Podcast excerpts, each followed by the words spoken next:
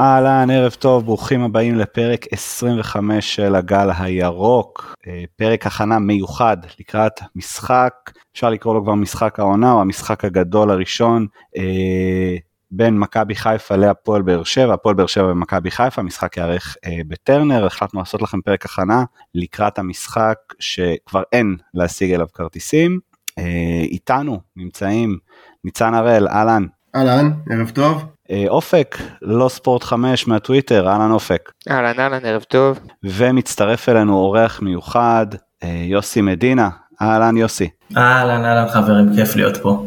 כיף לנו שאתה כאן.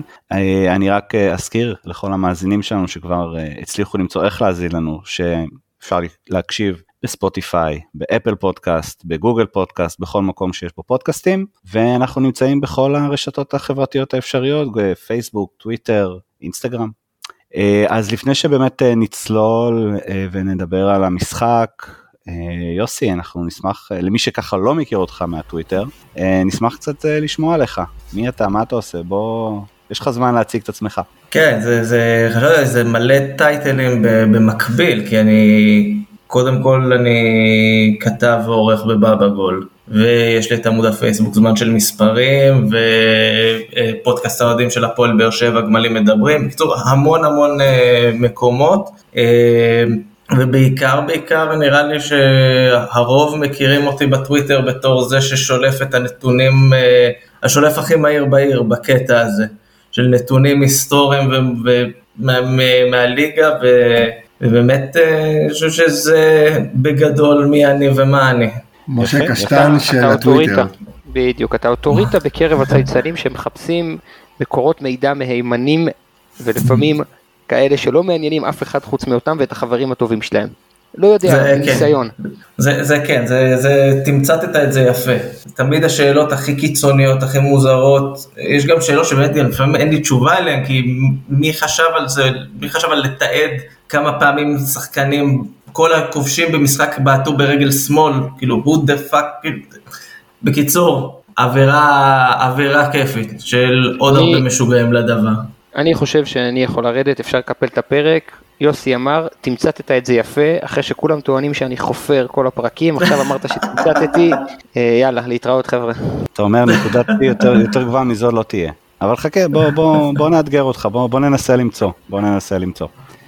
אה, אז כאמור יום שני המשחק הגדול, מכבי חיפה מגיעה אליו אה, מהמקום הראשון, הפועל באר שבע מהמקום השני, לאחר שברוב העונה עד כה באר שבע היא זו שהובילה.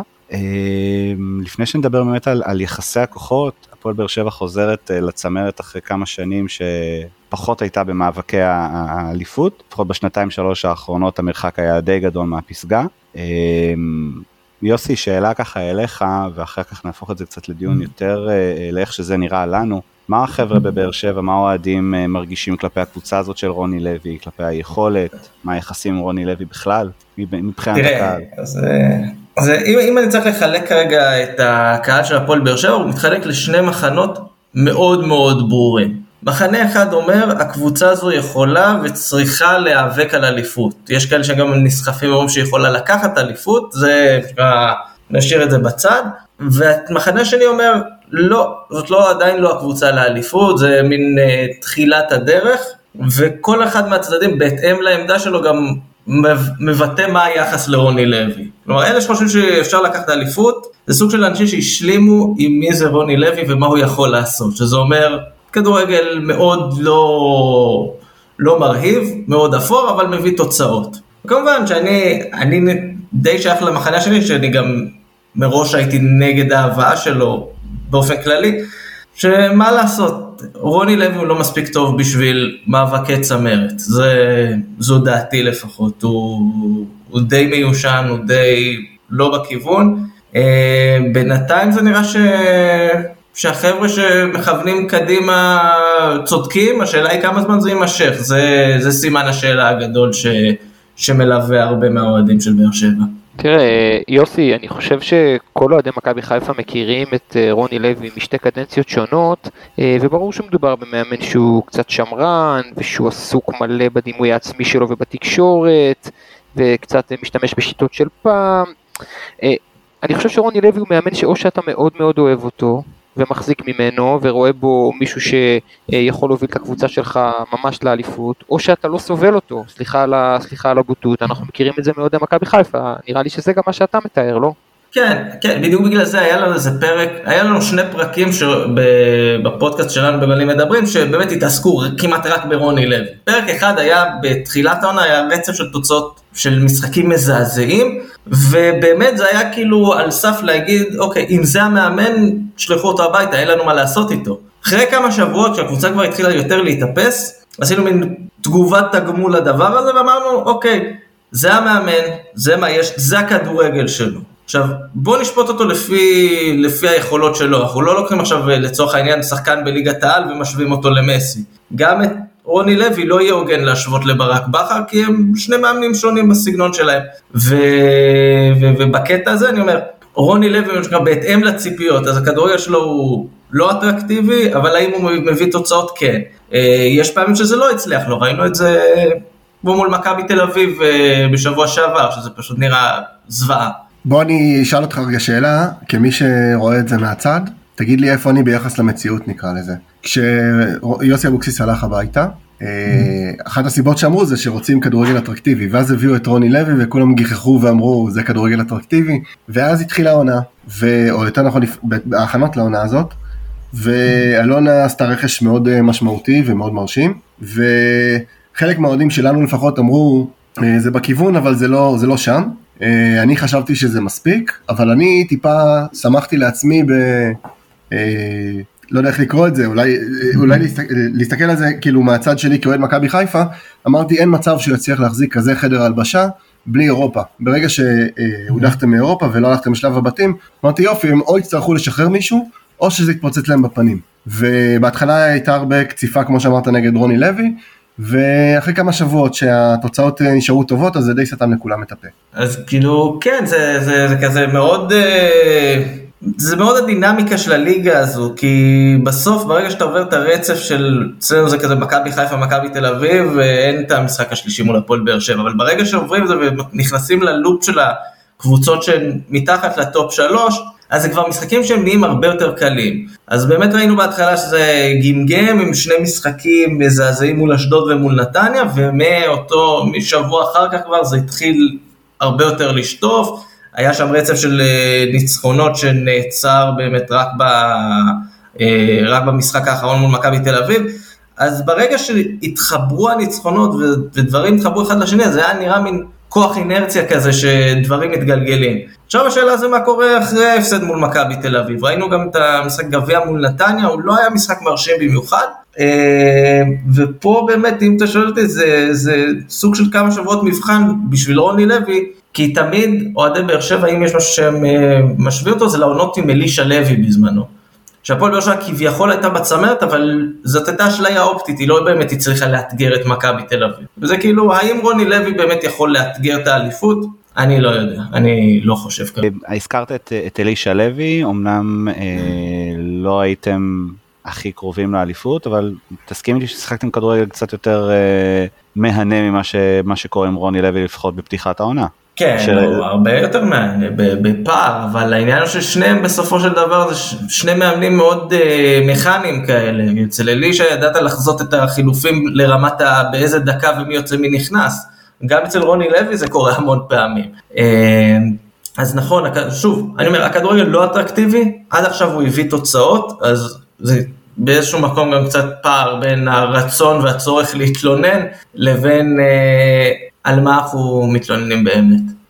ובסופו של דבר זה עדיין מוביל, מביא אתכם למצב מאוד טוב בצמרת. כלומר, הליגה נכון. מאוד אה, צפופה בין מקום אה, ראשון לשני. נכון, נכון, נכון, נכון, ובגלל זה אני לקחתי את ההשוואה לעונות של אלישע לוי, כי אלישע לוי גם כן היה מאוד צמוד בחל, בחלקים מאוד גדולים של העונה למכבי תל אביב, אבל זה לא באמת היה שם, כי ברגע שהגיע המפגש הישיר מול מכבי תל אביב, אז מכבי תל אביב באה וניצחה, וזה היה נראה לא כוחות באיזשהו מקום. אה, אני לא יודע אם זה יקרה גם במשחק הקרוב מול מכבי חיפה, אבל אה, אם באמת נראה שיש פער מקצועי מאוד גדול, זה יהיה מאוד ברור אה, שרוני לוי הוא איזשהו גורם מעכב בהתקדמות. אם אמרת, אם, אם אמרת רגע, דיברת על פערים מקצועיים, אז, אז, אז רוני לוי התחיל את העונה כמו שהוא אוהב, עם אה, קו 4 בהגנה, ואומנם משחק נסוג, אבל אה, אה, בלי איזה שינויים גדולים, ומהרגע ש, שבעצם הוא עבר לשחק עם חמישה שחקני הגנה, עם שלושה בלמים, פתח סוגריים, מה שהיה נראה שאליו בנוי הסגל הזה, סגור סוגריים,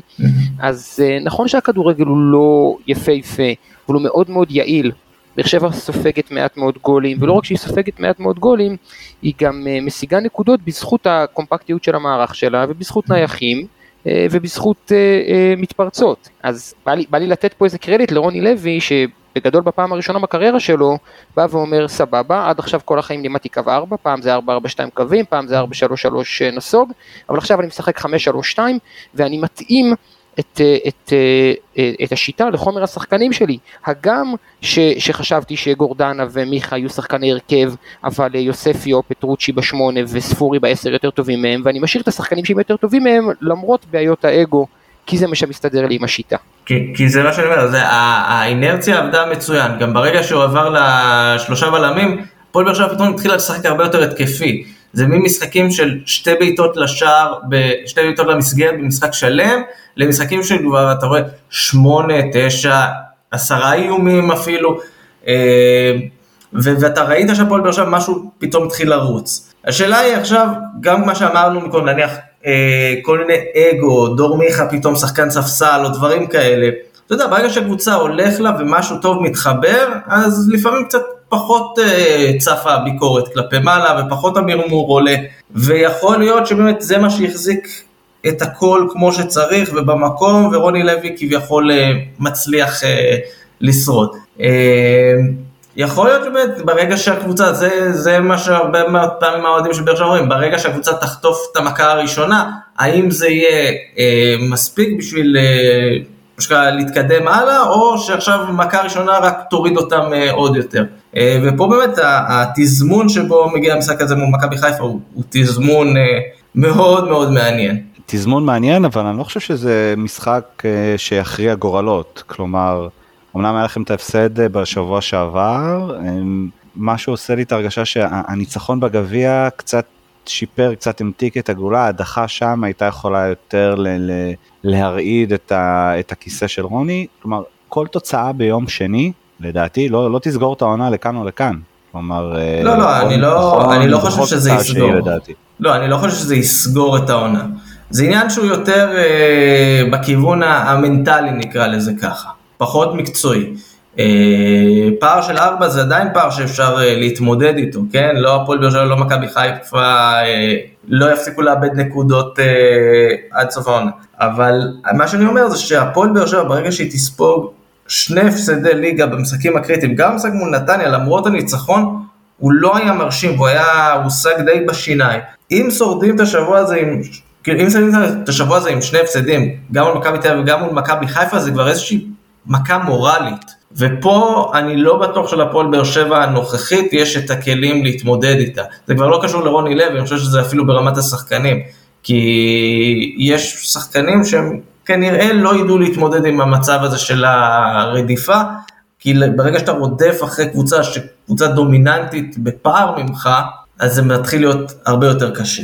וזה, וזה אתה אומר, וזה, וזה אתה אומר למרות כמות הניסיון שיש בסגל והתארים שהשחקנים לקחו והאופי הרע, אני אומר רע בקטע טוב, האופי הקשוח שלהם, אתה חושב שמיכה ושכטר וויטור וטיבי ו- ואני יכול להמשיך, לא, לא יצליחו לעמוד בקצת רדיפה? אה, אני חושב שהם כן יכולים לעמוד ברדיפה, השאלה היא מול מי אתה רודף. אה, אם ניקח, נתת את ויטור למשל. היה את האליפות השלישית בטרילוגיה ב-2017-2018, שהיה שם מאבק אליפות כמעט מרובע.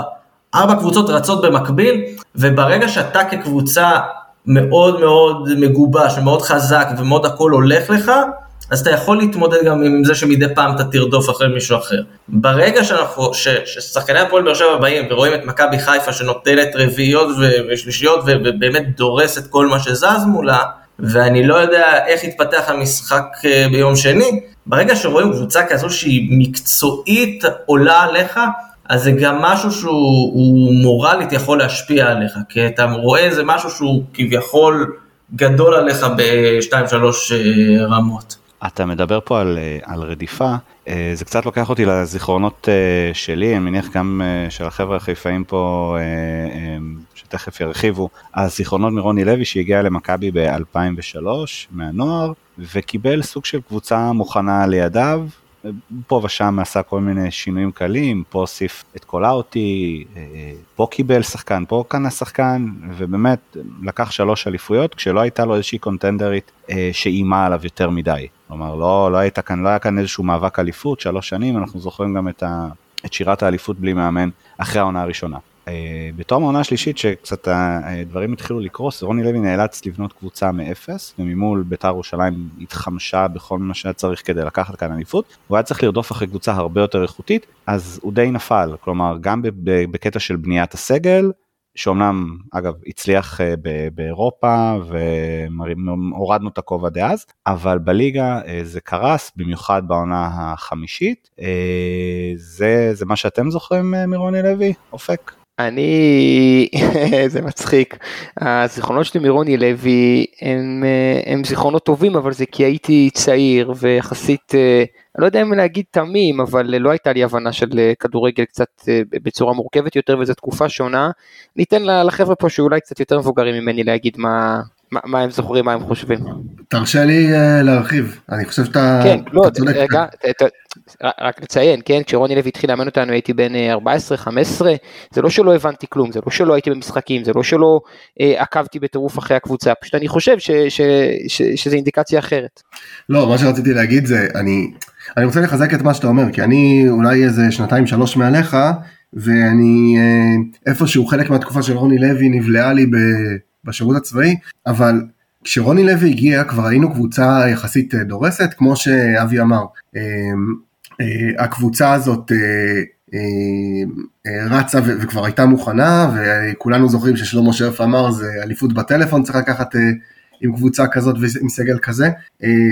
רוני לוי הביא לנו שלוש אליפויות, אבל תשימו לב שאף אחד לא מדבר על העונה של הגביע, כולם זוכרים רק את החמש עונות של רוני לוי שהיו ברצף, שהיו שלוש אליפויות ואחרי זה שנתיים שלו. רוני לוי, אנחנו זוכרים שהוא אה, לא קידם אה, שחקנים צעירים, אנחנו זוכרים את זה שהקהל אה, לא אהב את השיטה שהקבוצה שיחקה, אני חושב שזה נוגע יותר לשנתיים האחרונות, כי בסופו של דבר זה אה, קטן, זנדברג, עידן טל, כל מיני כאלה.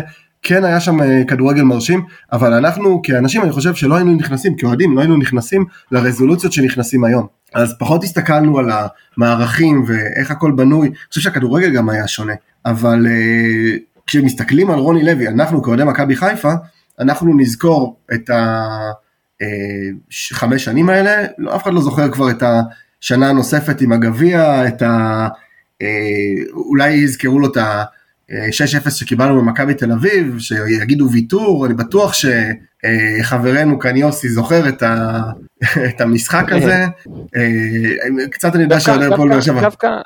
דווקא ניצן אני אני אני את העונה של 2016 זוכר 2015-2016 זוכר מצוין וגם וגם רוצה להגיד שהיא היא התחילה בהמון המון המון אירועי משמעת, ובניון שביתה איטלקית, ועטר והלוקר, ודרינצ'יץ' נוסע מהאיצטדיון ישר לנתב"ג, ואפשר אה, אה, אתה יודע, לדבר על עוד המון אירועים, אבל היא הסתיימה בשלושה ארבעה חודשים שרומריו פירס מגיע לקישור ונטע לביא אה, מקודם והופך להיות שחקן שסוף סוף אה, נותן תפוקה ואוברניאק נלחם ושלישייה קדמית שבמקום שהיא תהיה סופר מוכשרת היא יודעת לעבוד קשה ולוקחים גביע אחרי שמעיפים את אה, ביתר ואת הפועל חיפה ואת בני יהודה ואת הפועל באר שבע זה ארבע ואת מכבי תל אביב את כל החמש קבוצות הכבשה שחורה. זה היה סבב סבב הגביע הכי קשה שהיה, ברור. נכון, זה מה, שאני, זה מה שאני אומר, שדווקא רוני סיים שם את העונה ב vibe יחסית חיובי, ואז עף לנומה קליו.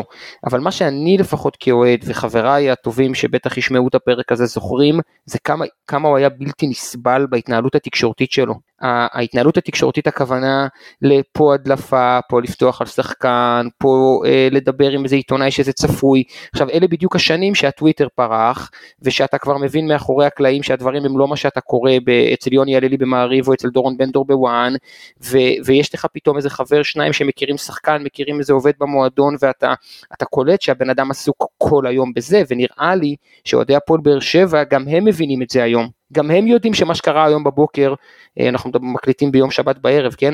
אה, יומיים לפני המשחק, אז היום בבוקר יצאה הודעה על חאתם אל-חמיד, בואנה זה נראה כמו רוני לוי מתקשר לפשחה ומספר לו את זה. במה אנחנו מתעסקים פה יומיים לפני משחק עונה?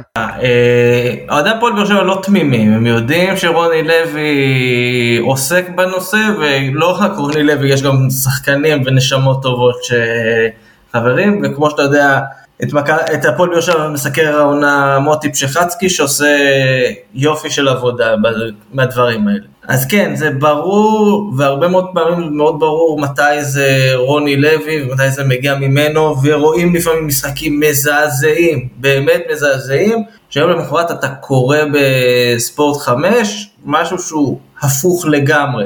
עכשיו, זה כבר נהיה ידוע שכמעט כל העיתונאים בבאר שבע או שמסקרים את באר שבע ליתר דיוק, הם די בכיס שלו, הם די שם, ואתה יודע, זו, זו מערכת יחסים שאנחנו יכולים כאוהדים אה, לא לאהוב אותה, בסוף הם, הם סוג של עושים את העבודה שלהם.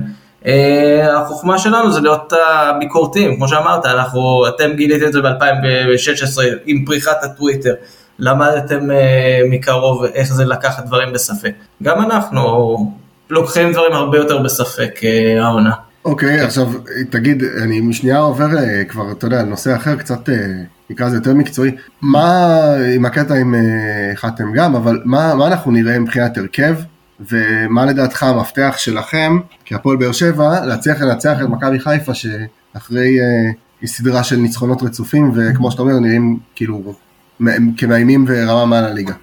תראה, קודם כל, הפועל ירושלים תשמור כנראה על המערך של השלושה בלמים, אה, קצת יש סימני שאלה, הרי כל הסיפור עם חתם נובע מזה שהלדר לופס, המגן השמאלי, חיובי לקורונה, אה, חתם אמור לתפוס את המקום שלו, והוא קצת פחות אה, בקטע של לשחק מגן, זה, זה כבר עניין שמלווה אותו מהעונה שעברה.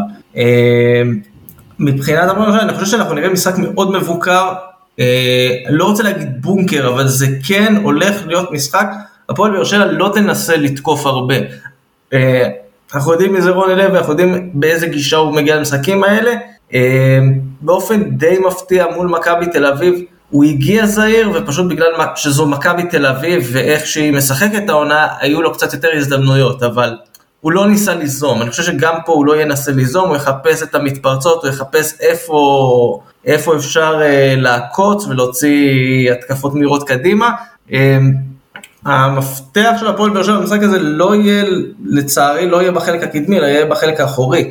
Uh, חוליית ההגנה של באר שבע, בעיקר הבלמים, ידועים בזה שהם כנראה, מה, זאת כחוליה מהטובה בליגה, מהטובות בליגה, uh, ואם הם יצליחו לעמוד במכבש אה, של מכבי חיפה, ראינו את זה מצוין ב-20 דקות הראשונות של המשחק הראשון בין הקבוצות העונה בליגה, שפועל באר שבע פשוט לא הצליחה לעבור את ה-30 מטרים הראשונים, אני לא מדבר על החצי. אז אה, אם, לה, אם הם יצליחו לעמוד במכבש הזה, כל שאר הדברים אה, לצאת קדימה להתקפות יהיו, ילכו יותר טוב.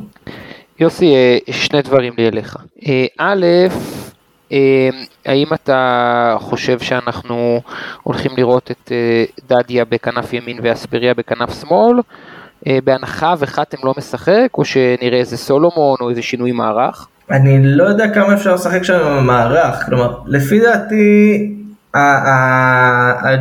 הקלף היחיד שיש לרוני לוי בשרוול שהוא יכול כביכול להפתיע, זה להחזיר את הספרי לעמדה הטבעית שלו שזה הכנף. אה, אני לא, אני לא יודע אם זה יקרה. ואז, ואז מי משחק מגן שמאלי? מגן שמאלי זה כרגע אין לו יותר מדי ברירות, זה כנראה יהיה חתם. בדיוק. לא, זה, זה לא שיש לו יותר מדי אופציות שם. לא, בהנחה שחתם זה כנראה זה יהיה איזה אביב סולומון כנראה, זה גם הוא הבנתי שלא הכי, הוא גם מאוד כן. בספק, אבל זה, זה אין, לו, אין לו שם, דווקא בעמדות האלה אין לו יותר מדי ברירות, זו קצת בעיה. אז הש, השאלה השנייה שלי נוגעת באמת לחתם, כי אנחנו מכירים את הסיפור שלא רוצה לשחק מגן וזה הולך אחורה, ואנחנו מכירים את היחסים עם הקהל, והבנתי מאיזה חבר באר שבעי שרוני לא, רוני לא בדיוק עזר פה ביחסים הטובים של חתם ושל הקהל מאחורי הקלעים, אבל אה, ח, חתם אל-חמיד אה, כמגן שמאלי הוא אחד השחקנים היחידים בליגה שאני יכול להגיד שיש לו את הנתונים אה, לייצר את צעדיו של עומר אצילי. גם כי הוא חזק מאוד פיזית ומהיר, גם כי הוא מכיר את אצילי, וגם כי יש לו רגל ימין דומיננטית ואצילי אוהב ללכת מצד ימין לצד שמאל על הרגל הימנית של המגן שבדרך כלל הוא שמאלי. כן, כן, אני חושב, אני חושב שבאמת חתם בתור מגן, זה שהוא לא משחק מגן זה פסול, אני חושב שהוא יותר טוב כמגן מאשר כבלם. אה, והוא הרבה יותר טוב מרוב המגנים הטבעיים נקרא לזה ככה אה, בליגה. כי יש לו יכולת תקפית מצוינת ויכולת הגנתית מצוינת והוא מצליח להביא את שניהם ביחד אה, בצורה שלא רואים מהרבה שחקנים בעמדות האלה בארץ. אז, אז, אז בבקשה, בבקשה, בבקשה, עוד שתי נקודות קטנות על ההרכב. ליד בררו בשמונה הבאתם זר חדש, אבל בגדול משחקים או פטרוצ'י או יוספי, מי לדעתך יפתח? זאת שאלה קשה כי, כי יש שם הרבה מאוד רוטציות ולא תמיד יודעים על איזה צד רוני לוי קם. כלומר, גם לא הייתי פוסל את האפשרות שפתאום גורדנה פותח שם, כאילו, כי זה רוני לוי, הוא נורא אוהב לאלתר. לפי דעתי פטרוצ'ה הוא... גורדנה נראה לי קצת תקפי מדי, פחות אגרסיבי, וגם אחרי המשחק הקודם נגדנו. אז זהו, גם, אז מאותו שיקול גם יוספי הוא מאוד התקפי, פטרוצ'י הוא קצת יותר הגנתי והוא קצת יותר, יש גם מנהל משחק בצורה מסודרת. יוספי להעלות אותו למשחק הזה זה די סיכון, כי יוספי נורא אוהב לעשות דריבלים ולפרוץ קדימה, ודי ברור שיהיה לו קשה לעשות את זה מול מכבי חיפה. אוקיי, אתה מעריך מה בזהירות. שצריך את השחקן החכם, שידע לקחת כדור, לא להשתולל יותר מדי, וזה פטרוצ'י יוצא, עושה מצוין. אחלה, אז פטרוצ'י בשמונה, והעמדה הנוספת בהנחה שספורי פותח בעשר וניקיטה חלוץ, זה האם אה, שגיב יחזקאל או אנסה משחקים אה, ליד ניקיטה, או שמא נראה שם את שכטר, מיכה, אבל זה בדרך כלל או יחזקאל או אנסה. אז זהו, לפי דעתי זה יהיה או יחזקאל או אנסה, ואם צריך לבחור בשניהם אז יחזקאל יפתח, כי שניהם נראים לא טוב אה, בשבועות האחרונים. אה, יחזקאל נראה פחות לא טוב, גם הוא הבקיע את השער במשחק הגביע, רוצים לתת לו קצת יותר להריץ אותו. אה, במשחק הגביע גם היה סיפור שמשהו קיבל אה, שיחת מוטיבציה מאליניב ברדה לפני העלייה להערכה, אז נראה לי ששם ימשיכו איתו לפחות עוד משחק אחד. מעולה. עכשיו, אה, אם נדמה שיש אה, עמדה שאתם הכי יציבים בה, וזה די מפתיע אותי למען האמת, זה בעמדת השוער. אה, עומרי גלאזר היה בערך ארבע עונות במכבי, פלוס מינוס, כולל זו בעונת האליפות האחרונה, ואפשר לומר שהוא לא השאיר חותם. לא כשוער ש... כלומר בהתחלה דיברו עליו כפרוספקט, אה, שנה שעברה היו לו כמה טעויות שהחזירו מהר מאוד את אה, ג'וש כהן אה, למסלול. איך היחסים עם, עם גלאזר, איך רואים אותו, האם הוא מתאים לכם כשוער? העניין שזה תזמון מעניין לשאול על גלאזר, כי בדיוק אריאל הרוש נכנס לדברים, ויכול להיות שבכלל אריאל הרוש יפתח מול מכבי חיפה. אבל... נקודת ההנחה שלי הייתה שזה בגלל שזה גביע. אז זהו, אני חושב שזה היה ניסיון להריץ אותו, כי בגדול גלאזר הגיע על תקן השוער השני, אין פה ספק.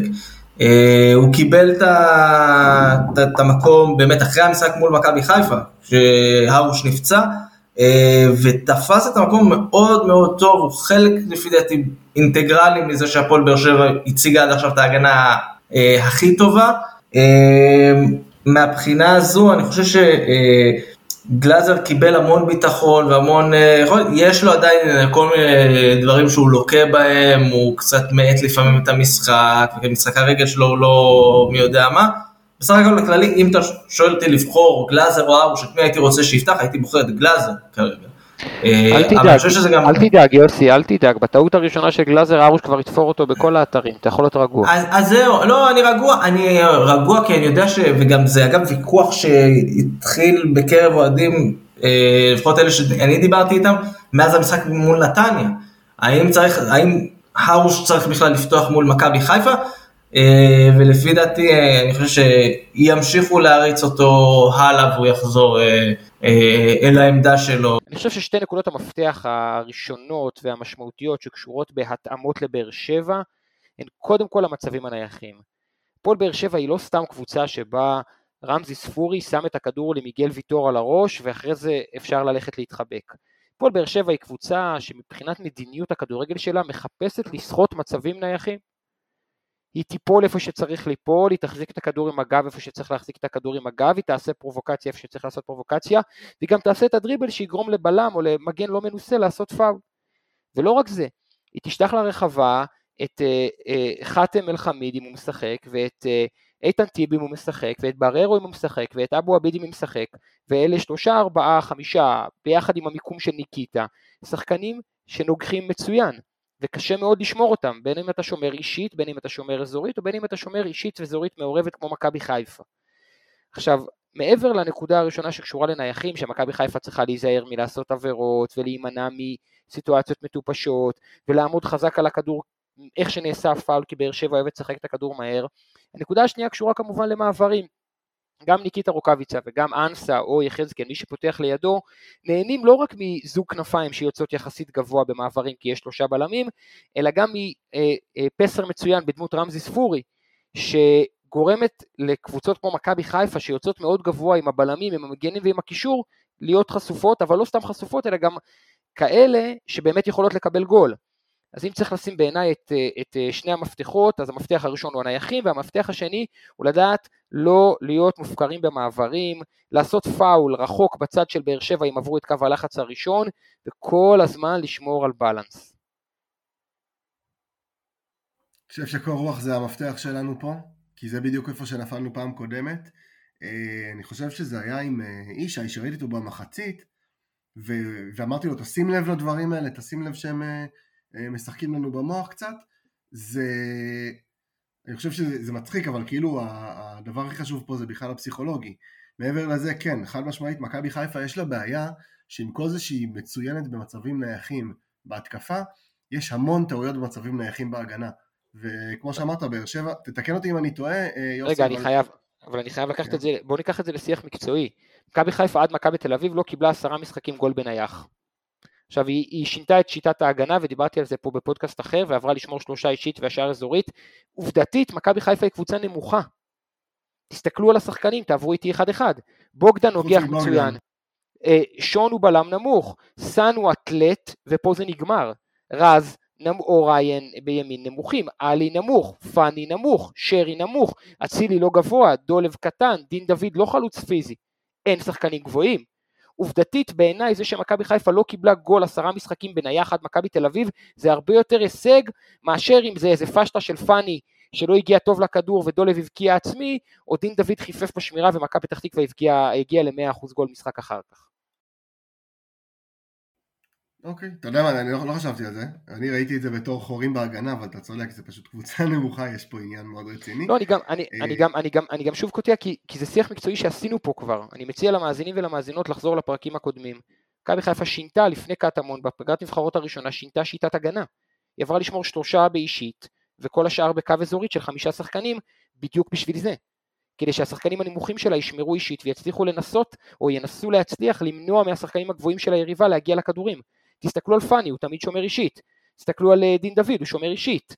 תסתכלו על, אה, זה משתנה, פעם זה רז מאיר, פעם זה מישהו אחר, שומרים אישית. ו- וגם שרי וגם עלי מוחמד שהם מאוד נמוכים, אחד יוצא לקצר ואחד על הריבאונד, מנסים להתמודד עם זה שאנחנו קבוצה נמוכה, וסליחה שאני חופר ולקחתי לכם את הדיון, פשוט דיברנו על זה כבר. ותגיד, בוא אני אשאל אותך משהו, כי באמת הראייה שלך אה, יותר עמוקה נקרא לזה במשחק.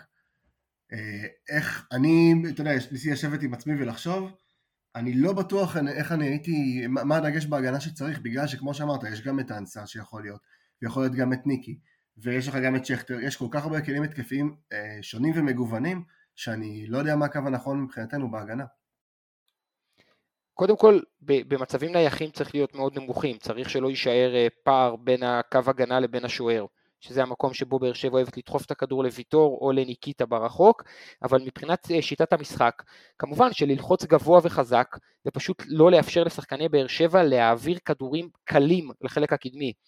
זה, זה לפעמים ההבדל, וצריך אה, לראות משחק יותר מפעם אחת, כדי לראות כמה משמעותי זה, האם היית קרוב לשחקן כשהוא בא לשחרר כדור למסירה, או האם היית רחוק ממנו, ואז הוא הצליח לשחרר אותה בקלות. ובהקשר של באר שבע, אני רוצה לראות את רמזי ספורי מוציא מסירות טובות, בין פאני לבין עלי. יהיה לו הרבה יותר קשה מאשר אם יהיה לו שלושה מטר לבד לקבל איזה החלטה שהוא רוצה. ואני רוצה לראות את ניקי עובר בדריבל את בוגדן, לא בספרינט על שטח ארוך שיש מצב שניקי לוקח לו, אלא שבוגדן קרוב אליו ונראה את ניקי עושה דריבל. הסיטואציה שבה שחקני מכבי חיפה קרובים לשחקני הפועל באר שבע, אגרסיביים, אסרטיביים בלקחת את הכדור, היא ההבדל בין מסירות קלות למסירות שהן אה, מסובכות יותר.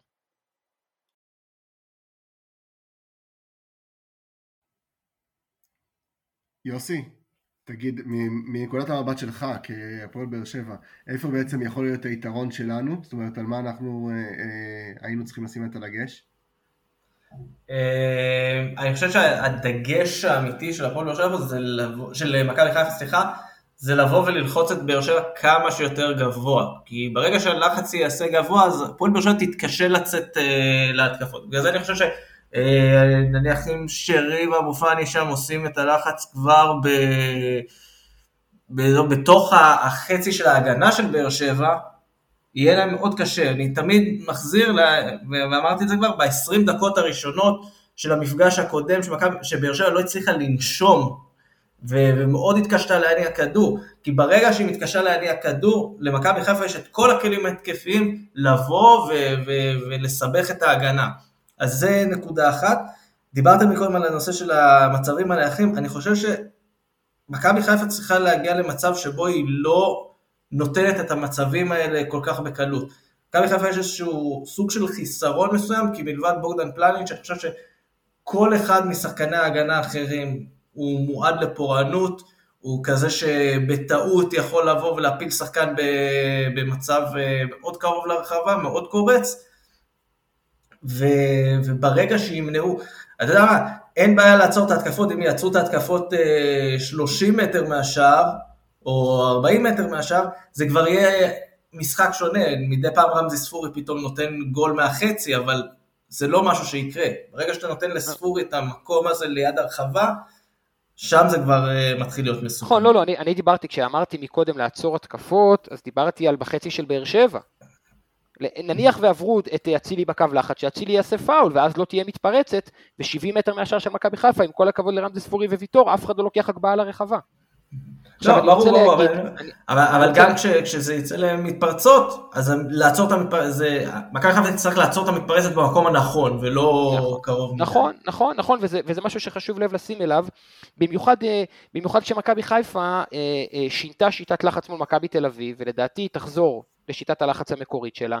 נגד מכבי תל אביב, מכבי חיפה באה בגישה של ללחוץ שלושה שחקנים קדמיים על שלושה בלמים. אצילי, חזיזה ודין דוד על שלושת הבלמים של מכבי תל אביב. בשונה מבדרך כלל, שדין דוד לוחץ ביחד עם שרי, בסדר?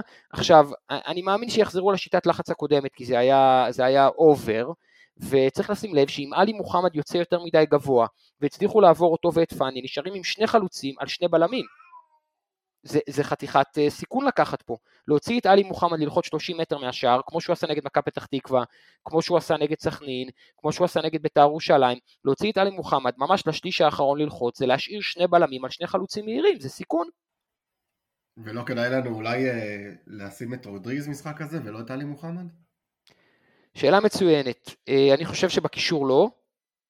יכול להיות שרודריגז הוא פתרון מעניין, מפתיע, uh, ומגוון את המשחק בעמדת מגן שמאלי או מגן ימני.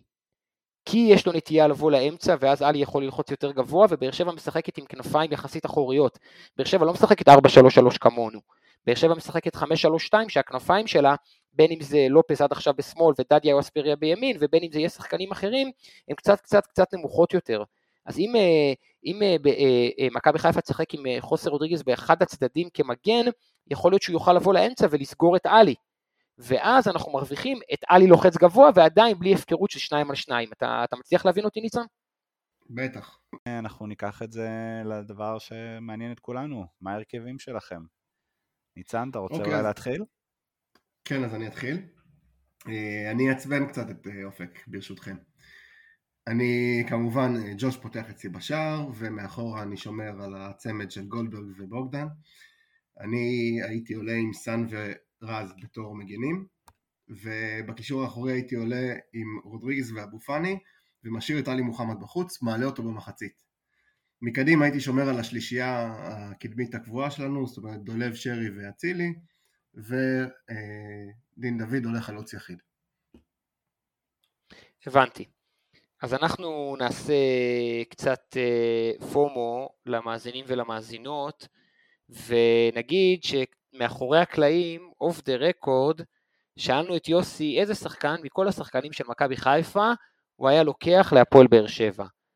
עכשיו צחקנו על זה שאצילי הוא כבר מוכשר בגלל מיכה, ושרי הוא כל החבילה, ושחקנים צעירים וכל מיני אפשרויות, ובוגדן פלניץ', והבן אדם אמר עלי מוחמד. עכשיו יוסי מדינה הגדול, אומר אני, עלי אני מוחמד, עומד, אגב, אני רק אומר שאני עומד מאחורי הבחירה שלי של עלי מוחמד, אדם- שלא יחשבו לנו- שאתה מכניס לי מילים לפה. הבן אדם אומר לנו עלי מוחמד ואני מנסה לשכנע אותו, אולי מישהו אחר, אולי מחשבה קדימה, אולי התאמה למשהו שאין לכם. הבן אדם אומר עלי מוחמד, ואז ניצן חושב שהוא יכול להמציא את הגלגל ולא לשים אותו בהרכב. תגיד, מה אתה מתכנן מחצית שנייה? מה אתה יודע מה עם מחצית שנייה? באמת אני שואל. מה אנחנו, יש לנו מושג לאן המשחק יתפתח? לא ראית מכבי תל אביב לפני שבועיים? מה אני שם אותו במחצית השנייה? אפשר לחשוב שהשחקן הזה אה, אה, אה, לא מסוגל לשחק 45 דקות רצוף. יאללה, בוא זה נהיה לא קצת... אה, הזה, זה מדובר נראה- בשני שחקנים עם אופי שונה, וזה שהוא בוחר לשים אותו בקבוצה שלו, זה לא אומר שהוא היה שם אותו מולנו. מה? אני חושב, אני חושב שהיתרונות, אני חושב שהיתרונות שלנו, שלנו כ- כמכבי חיפה, סליחה, החסרונות שלנו, אה, יוסתרו יותר טוב, כשרודריגז בהתחלה יוכל להיות אה, סוג של נקרא לזה דינמי בין ההגנה לבין הקישור. ובמחצית השנייה, מה זה אומר? כשכבר- מה זה אומר דינמי בין? ההגנה לבין הקישור? רודריגז זה אוהב אומר ש- להיכנס בין... רודריגו אוהב להיכנס בין שני הבלמים, במשחק כזה שאתה צריך להעביר את הכדור מהר קדימה, זה רק מעכב אותך.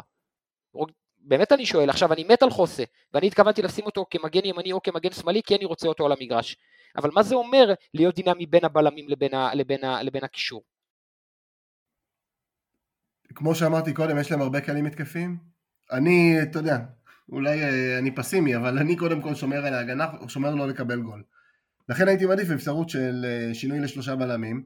עוד אה, לפני שאני, כן, ואני יודע, אתה תכף תגיד לי, שלושה בלמים זה הרכב הכי התקפי שיכול להיות, אבל הוא הכי שמרני במצב שיש לך חלוצים מאוד מסוכנים. לא, אני לא מתכוון להגיד שום דבר בגנות או לטובת שלושה בלמים. אני אשמח שהמאזינים והמאזינות שלנו יגיבו בטוויטר על זה שרצית לפתוח שלושה בלמים נגד הפועל באר שבע במשחק העונה, ואני רק אתן את זכות הדיבור ליוסי, ואני אשאל את יוסי איך תגיב כשתראה שעלי מוחמד לא עולה בהרכב. קודם כל זה יבאס אותי, אבל אני חייב להגיד, אני לא יודע למה אתה צריך שלושה בלמים במשחק, כאילו, כעוד תוספת להגנה. אני לא חושב ש... נכון, לבאר שבע יש כלים התקפים, אני לא חושב שהפועל באר שבע תשחק כל כך התקפי שיהיה צורך בעוד חיזוק להגנה. כאילו, רוני לוי, אתם יודעים. כן, אני, אני מבין את הרציונל של ניצן, אחרי שצחקתי עליו קצת, אני מבין שהוא אומר, יש לכם שני חלוצים שהם חלוצים, ואז אם אנחנו נשארים רק עם שני בלמים, כי המגנים שלנו יצאו, אז אנחנו עלולים למצוא את עצמנו מקבלים גול קל, אני מבין את זה. והפתרון שאני מציע הוא כמובן לשמור על, על חלק קדמי אותו דבר, דין דוד אה, חלוץ, שרי מאחוריו באמצע, אה, דולב חזיזה בשמאל, עומר אצילי בימין, אני שומר על פאני ועל אה, עלי מוחמד בקישור 8 ו-6, ואני משחק עם חוסה, יכול להיות כאחד המגנים. אני לא נמצא באימונים, אני לא יודע מה המצב של רז מאיר ושל אה, סאן מנחם, אבל יכול להיות ששווה להקריב אחד מהם ולשחק עם חוסם מגן, כדי שהוא יוכל לבוא לאמצע ולעזור. עכשיו אני רק רוצה לציין שאם אתה מחליף את סאן מנחם, אתה מאבד את הנוגח השני הכי טוב בקבוצה שלך בהמשך לשיחתנו על הנייחים. ובכך אה, מסתכם, אה, מסתכמת הבחירה שלך בהרכב, אופק? כן, כמו שאמרתי, מערך רגיל, 4-3-3 רגיל, יכול להיות שהייתי עולה אותו דבר בדיוק כמו במשחקים האחרונים, ויכול להיות שהייתי משחק עם חוס אה, כאחד המגנים. אני, קשה לי להגיד את זה כי באמת אני לא נמצא באימונים, אני לא יודע מה הסטטוס של רז ושל סאן מבחינת בריאות וכושר גופני, ולא בטוח לגבי הכושר שלהם. אני ודאי לא מחליף את אה, עלי מוחמד אה, באמצע. אגב, ס... לא, מסכים איתך, עלי מוחמד עולה בילטין בהרכב. כן לגבי המגנים, סאן קצת נראה אה, פחות טוב במשחקים האחרונים.